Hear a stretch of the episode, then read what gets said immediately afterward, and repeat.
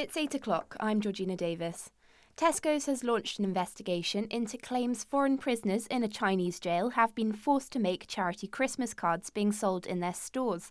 It's thought a note inside one of the cards was written by an inmate asking for human rights organisations to be alerted.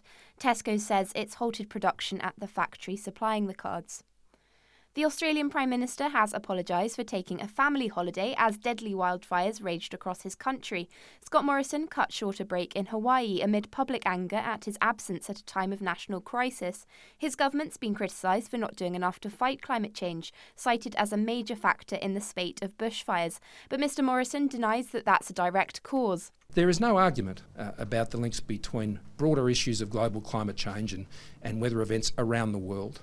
But I'm sure people equally would acknowledge that the direct connection to any single fire event, it's not a credible suggestion to make that link. People who vape could be making bacteria in their lungs more harmful, which might lead to certain diseases.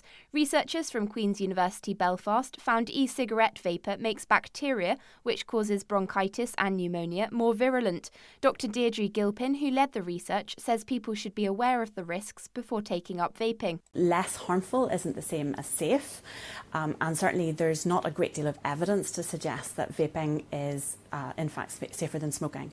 And having a good sleep pattern apparently reduces the risk of heart disease and stroke by a third. Researchers say it even benefits people with a high genetic risk of those conditions, but scientists say the study only shows an association, not a direct link between sleep and certain health conditions. And that's the latest. There's more at centralfm.co.uk.